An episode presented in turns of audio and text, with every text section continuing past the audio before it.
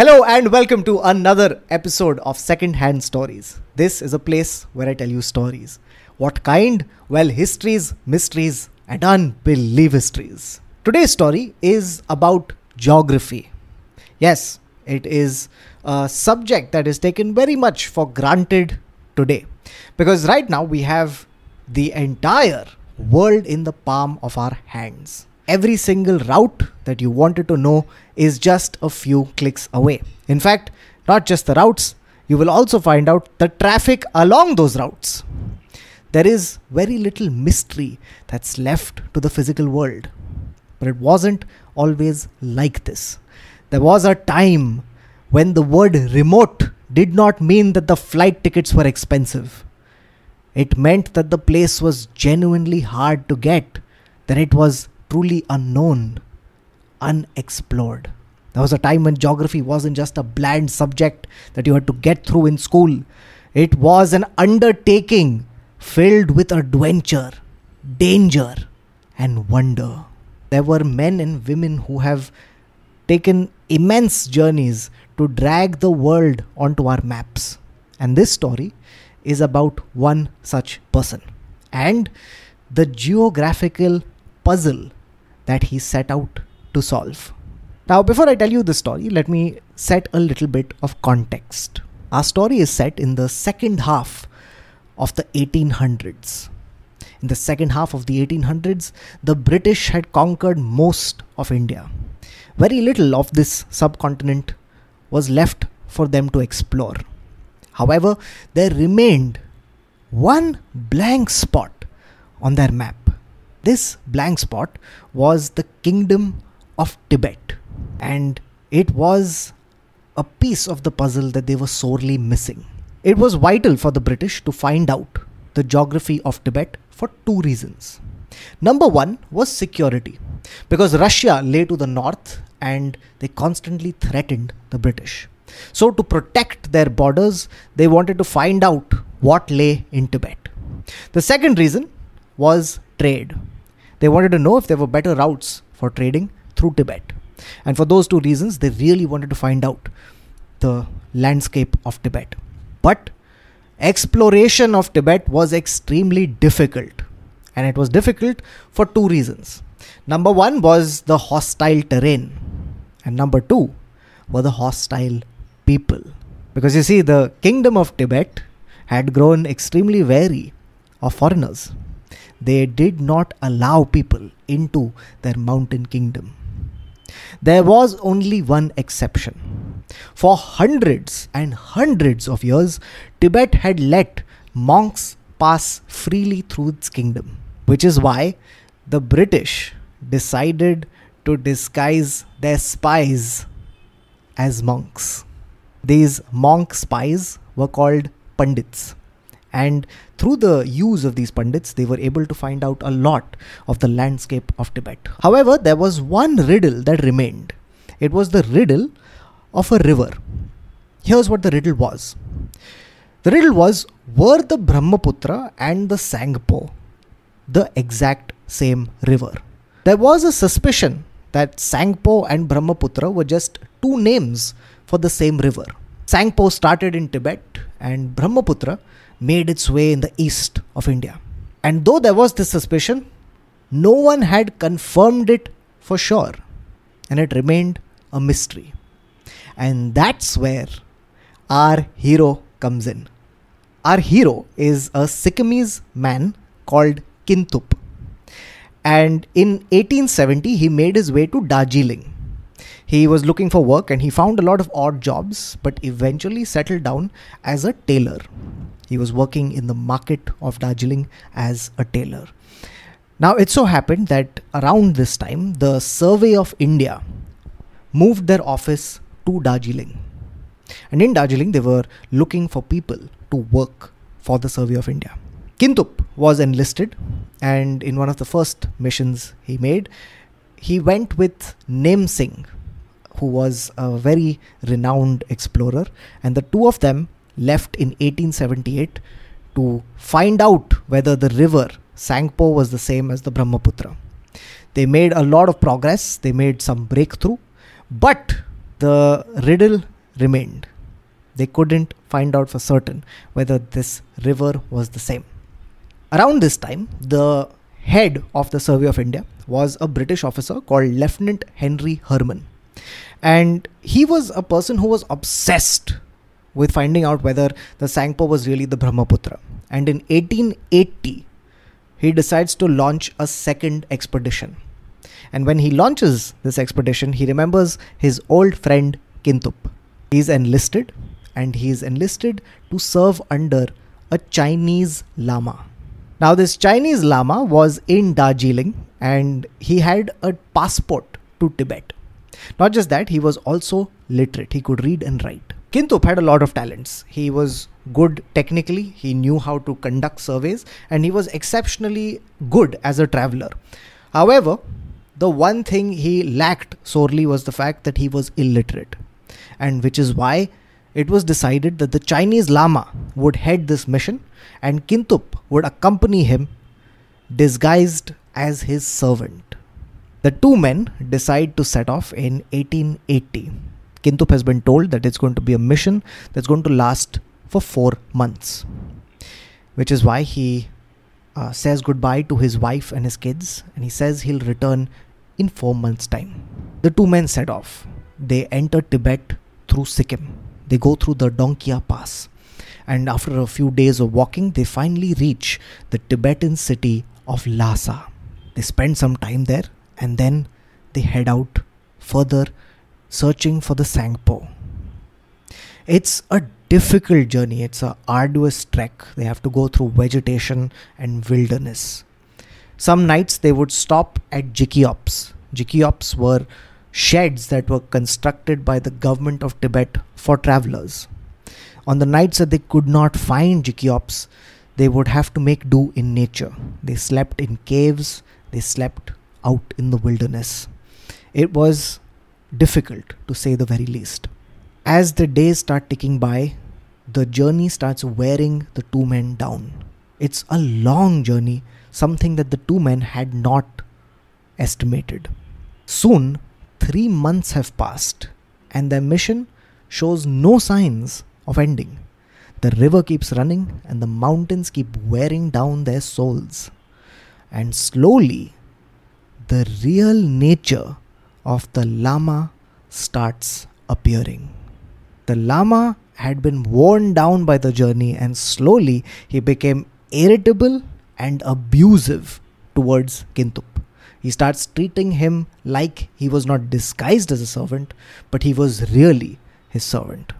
It's a difficult journey that Kintup now has to make with a disagreeable companion. But they forge on. Eventually, they reach a village this is the village of Thun Sung. And at this village, something incredible happens. The Chinese Lama falls in love. He falls in love with a woman from the Lopa tribe. And she's not just any woman, she happens to be the wife of the village head. Because the Lama is in love, the two men end up staying in that village for four months. Thankfully, they are able to leave after four months without incident. The two men leave and they carry on, and eventually they reach a castle, and it's called the Zong. Now, at the Zong, they're very eager to get in and stay there because at this point they're extremely tired and they've also run out of money. So they stop at the Zong and they request to be let in. And thankfully, they are. They enter the Zong, and now the Chinese Lama starts becoming extremely friendly with the chief of the Zong. It's a little too friendly and a little too suspicious. And then they stay there for two days. At the end of two days, the Chinese Lama says to Kintup, he says that his heart is longing for the Lopa woman that they had just left behind. He wants to go and visit her so he can see her for one last time. Kintup doesn't know what to make of this, but he clearly cannot stop the Chinese Lama. The Lama leaves and he heads back towards the village. The days start ticking by and the Lama shows no signs of returning. And slowly, it dawns on Kintup that the man has absconded. So he gathers up the courage and he goes up to the chief of the Zong and he says, My master has gone. I don't know when he'll return. If you can hand me my possessions, I would like to leave. At this point, the chief of the Zong laughs and he says, Neither will your master return, and nor will you leave. And then he breaks the news to Kintup. He says that the Lama had sold him to the Zong for 50 rupees and now he was the slave of the Zong. Kintup had begun this journey pretending to be a servant and now he had ended up becoming a real slave. His enslavement begins and it's extremely difficult. It's harder than the journey he's made so far. He works from sunrise to sunset every single day. He is made to sleep among the sheep he's kept in very poor conditions and the work is extremely hard and there is no respite for Kintup. On the few days where he would find the time, he would take out a compass that he had hidden away from his captors and he would look at the needle as it frantically searched for north. Although all this time had passed, although so many things had happened, Kintup had not forgotten his mission, and he longed one day to finish it and return home. And soon he would get his opportunity. Six months into his captivity, Kintup is told to go and fetch firewood from the forest. And that's the chance he was looking for. He darts into the woods and he makes his escape. He runs through the woods and eventually finds his way to the river. He's found the Sangpo using his compass and he then uses the compass to find his direction onwards. He calculates the distance he's covering by counting on a prayer bead. And he makes it a point to remember everything that he's seeing so that he can later report it when he gets back to India. And he sorely hopes to do just that. He walks for days along the Sangpo. Five days later, he comes to an astounding sight. He sees the Sangpo leaping off these rocks. It's formed a waterfall, and as he looks below it, he sees that there's a spray of water, and on this spray, dancing across it, is a rainbow. It's a beautiful sight, and it must have been quite something for him to witness, tired and weary as he was. But he continues onwards. He's living on whatever he can find in the forest. He's scavenging and scrounging and staying alive. 11 days later of relentless travel, he finally reaches a valley. In this valley, on one hillside, he can see a monastery. He's so relieved. He's finally at a place where he can rest after 11 days out in the woods. He makes his way to the monastery, and there he finds people from the Zong waiting for him. Kintup makes his way to the monastery and he finds people from the Zong waiting for him. But it is at this point that his luck starts changing for the better. The head of the monastery takes a liking to Kintup and he pays the people from the Zong 50 rupees and now Kintup is a slave of the monastery. But life is much better for Kintup. It's much easier than it was at the Zong. Over here in the monastery, there are 30 monks, and Kintup's job is to take care of them, to darn their clothes, and to fetch supplies whenever necessary. He finds it much easier, the life at the monastery. It's more serene, it's quieter, and he enjoys the peace and the calm. The monastery overlooks the valley, and in the valley, he can see the Sangpo rushing past. Every day, he is reminded that his mission is still not complete. He prays fervently that one day he will leave the monastery, finish his mission, and go back home. Then, one day, Kintup decides to take a chance. He goes up to the chief of the monastery, who's known as the Khenpo. He goes up to the Khenpo and he asks him if he can take some time out to go on a pilgrimage. And the Khenpo agrees. Kintup leaves the monastery and predictably makes his way to the river.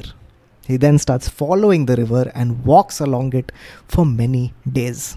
Eight days later, he finally reaches a bend in the river. At this point, there is a sandy bank on the river, and 200 meters away from this bank, he can see a cave. This is the spot that Kintup has decided that he will finish his plan. So, for the next five days, here's what Kintup does. From sunrise to sunset, he begins chopping wood. He chops logs and logs of wood, finally amassing 500 logs. These logs he carefully places into the cave and then he makes his way back to the monastery. He then bides his time. Slowly, two months pass. And after two months, he goes back to the Khenpo and he says, I would like to go on a second pilgrimage. And for the second time, the Khenpo lets him leave. But this time, Kintup goes in a different direction. This time, he goes to Lhasa. And at Lhasa, he meets an official. He's an official from Sikkim, an official known as the Kazi. Now, he asks the official, he tells him that I need you to write a letter and send it across to a man called Nem Singh in Darjeeling. The letter detailed Kintup's experiences in Tibet, his journey so far, and more crucially, it detailed the plan that Kintup was going to execute. This letter that he was going to send to Nem Singh, Nem Singh would eventually send to Lieutenant Henry Harman. And the plan was devised by Lieutenant Henry Harman a long time ago when he had first sent Kintup on the mission. Here's what the plan was going to be. Kintup wrote that nine months from now, on a specified date, he is going to drop 500 specially marked logs into the river Men were to be stationed along the Brahmaputra to keep watch, and if they spotted these specially marked logs, then it would prove once and for all that the Sangpo was indeed the Brahmaputra. Now that was the plan, and he gets the Kazi to write this, and the Kazi sets off. Then Kintup returns to the monastery and he starts biding his time. Now, nine months must have felt incredibly long to Kintup. Every single day must have expanded. Now that the finish line was so close, time must have slowed down. But eventually, day after day, night after night, nine months pass. At the end of nine months, Kintup goes to the Khenpo and he says, I'd like to make another pilgrimage. But this time, the Khenpo says, You don't have to ask for permission because we've decided to set you free. It must have been incredible news for Kintup, and he was extremely happy. The monks gave him food and they gave him money, and before he set out on his journey, he prayed one last time at the monastery. He then sets out and again finds the river and follows it all the way to the cave. But it's raining now, and the Sangpo has swollen. The water is reaching the cave, but thankfully, the logs are still there. Now, Kintup gets to the logs and he takes out these special markers. These markers had been given to him by Lieutenant Henry Harman when he had first left on his journey. He had kept these markers safe for all this time. They were strapped to his body, and finally, after all these adventures, he had occasion to use them. He takes out these markers, he puts them on the logs, and then he starts dropping the logs into the river. He drops 50 logs a day, and after 10 days, he's finished with all the logs. He then sets out on foot following this river, hoping that it would lead back to India. He makes his way all the way to a small village called Onlet, and over there, Far in the distance, he can see the plains of India. But he can go no further because there are hostile tribes in the area. There's a particular tribe called the Abor who are extremely hostile and fearing for his life. Kintup turns back and follows the river all the way back to Lhasa. And from Lhasa, he makes his way into Darjeeling. He returned home in the year 1884. This mission was supposed to last four months and it had ended up lasting four years. He finally makes his way back and he must have been eager to find out whether he had succeeded or not. But there was to be one more ill fated twist in this extremely ill fated journey. The letter had been sent and it reached Nem Singh, who forwarded it to the Survey of India. But before it arrived, Lieutenant Henry Harman, the chief of the Survey of India, had already left the country and he was going to die of tuberculosis in Florence. So the letter remained unopened, the men were never sent to keep watch on the Brahmaputra, and the logs that Kintup had dropped, they sailed past unnoticed. Kintup is back in Darjeeling and very quietly he resumes work again as a tailor. It would be two whole years before anybody from the Survey of India would reach out to Kintup and debrief him on his mission.